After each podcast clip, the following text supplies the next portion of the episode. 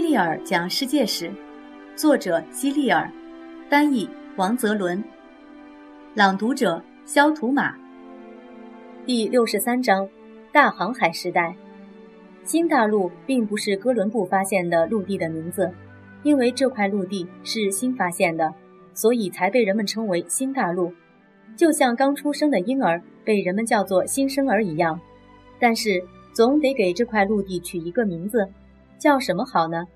当然，如果让我们来取名字的话，就会以哥伦布的名字为他命名，叫他哥伦比亚。然而，人们给他取了另外一个名字。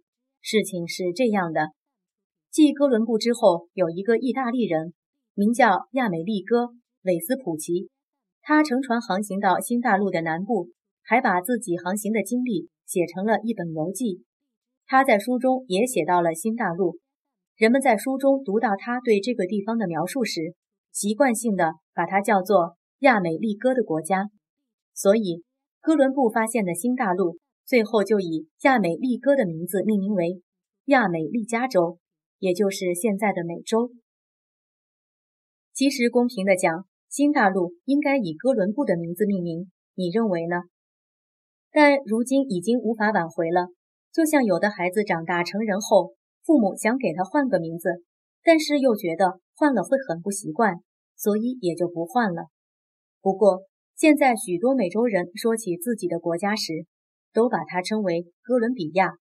他们歌颂自己的祖国时，唱的也是哥伦比亚，尽管这并不是这块陆地在地图上的名字。为了纪念克里斯托弗·哥伦布，许多城市、小镇、地区、街道都被命名为。哥伦布或哥伦比亚，哥伦布的航行证实了这样一件事：哪怕一直朝着远方航行，也不会掉到地球外面去，并且在遥远的西方确实有陆地的存在。后来，哥伦布航行的方向成为了每个想要到达印度的航海家首选的航行方向。一群乱跟风的人，一般都是这样：一个天才开创了道路。成千上万的人便会跟在后面模仿。现在，每个船长都迫不及待地想去西边寻找新国家，所以这一时期诞生了许多新发现，在历史上被称为发现时代，也叫大航海时代。这些人大多数都想去印度，他们以为印度遍地都是黄金、宝石和香料，他们对这些宝藏垂涎三尺，以为只要去了印度。要多少就能得到多少。有个葡萄牙水手名叫瓦斯科·达伽马，他也想全程走水路去印度寻宝，但他没有走哥伦布西航的路线，而是南下绕过非洲。在他之前，也有人想南下绕过非洲去印度，但都半途而废了。这些人从中退回来后，讲了许多可怕的故事，就像辛巴达七航妖岛里的故事一样。他们说，那里的海面会突然变烫，像开水似的。还有一座磁铁山，能把船上的铁栓给吸住，船一下子就被拉了过去，撞得四分五裂。还有一个漩涡，能把经过这里的船只全部吸进去，然后沉到海底去。还讲到巨大的海蛇、海怪，它们能一口就吃掉整条船。这当然都不是真实的故事，但在海上航行。的确是一件危险的事情。有个叫暴风角的地方，位于非洲南端，也许就是得名于经常出现的大风暴。因为这个名字听起来一点儿也不吉利，所以后来被改成好望角了。但是这些可怕的故事并没有阻挡住瓦斯科·达伽马的步伐。他一路向南航行，经过了无数的险关之后，终于绕过了好望角。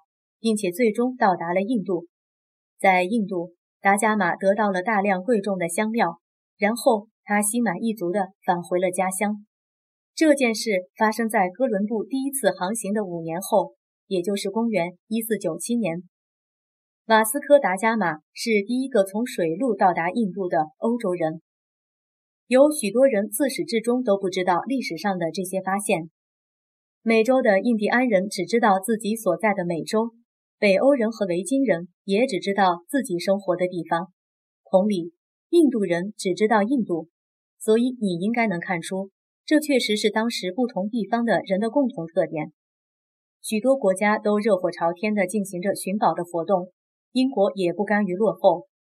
瓦斯科·达伽马到达印度的同一年，一个名叫约翰·卡伯特的人从英国扬帆远航，开始了他的冒险旅程。他的第一次航行以失败告终，但他没有放弃，接着又开始了第二次航行。最后，他终于到达了加拿大，并且沿着海岸一路航行至现在的美国。他对自己到过的所有国家都宣告了英国的所有权，但他回去之后，英国并没有对这些地方采取行动，直至一百年后才真正开始。我们下面要讲的是所有航线中最长的一条。这条路线是葡萄牙人麦哲伦想出来的。他要穿过新大陆去印度，他认为他一定能够通过某个入口，穿过这个挡道的新大陆到达对面。他向自己的国家求助，但葡萄牙人又一次像对待哥伦布一样，错误地对待了麦哲伦，没有理会他。因此，麦哲伦只能去西班牙。他得到了五条船，麦哲伦带着这五条船开始穿越海洋。他到达南美洲后，沿着海岸继续向南航行，希望能在陆地之间找到一条通道。他所寻找的这条通道似乎存在于每一个地方，但是事实上，他只找到了一个又一个的入海口。这时，五条船只剩下了四条，因为有一条船失事沉没了。麦哲伦带着剩下的四条船继续向南，沿着海岸航行。他到达了一个我们现在称之为何恩角的地方。他从那里经过危险的海峡入口，继续向前。此时他只剩下了三条船，因为有些船员半途而废，驾着一条船原路返回西班牙了。剩下的三条船坚持航行，到达了巴尔沃亚所说的南洋的另一端。麦哲伦把它称作太平洋，意思是平静，因为他们在别的海上经历了那么多的风风雨雨，这片大洋看上去却宁静而祥和。但是他们的食物和水所剩无几，最后什么东西都吃光了。麦哲伦和他的同伴们饥饿不堪，连船上的老鼠都被他们吃掉了。许多水手因病身亡。和麦哲伦一起出发的人只剩下了一小半，但是他依然没有退缩。最后，麦哲伦到达了现在的菲律宾群岛，他在那里与当地人发生了冲突，麦哲伦不幸被杀死。剩下来的人没有办法驾驶三条船，只能烧掉一条，于是只剩下两条船了。剩下的这两条船继续前行，后来。有一条船因为迷路失踪了，从此杳无音信。就这样，水手们只剩下了唯一的一条船——维多利亚号。如果一直这样下去，似乎所有的船和水手都会消失。那样的话，就没有人把他们一路上的历险故事讲给后人听了。维多利亚号绕着非洲继续前行，麦哲伦的同伴们被饥饿和寒冷折磨得苦不堪言。个个奄奄一息。此外，还有海上的飓风和暴风雨困扰着他们。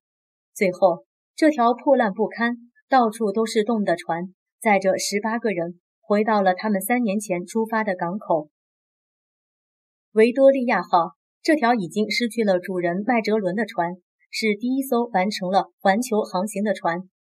关于地球到底是圆的还是平的，人们已经争论了多年。如今，这次航海彻底证实了地球是圆的，因为它真的环绕地球走了一圈。虽然铁证如山，但是在后来的很多年中，还是有人不相信地球是圆的这个事实。达伽马，达伽马于1460年出生于葡萄牙一个名望显赫的贵族家庭，他的父亲和哥哥都是当时著名的航海家。达伽马开拓了从欧洲绕过好望角。通往印度的航线，实现了从西欧经海路抵达印度这一创举，举世闻名，被永远的载入了史册。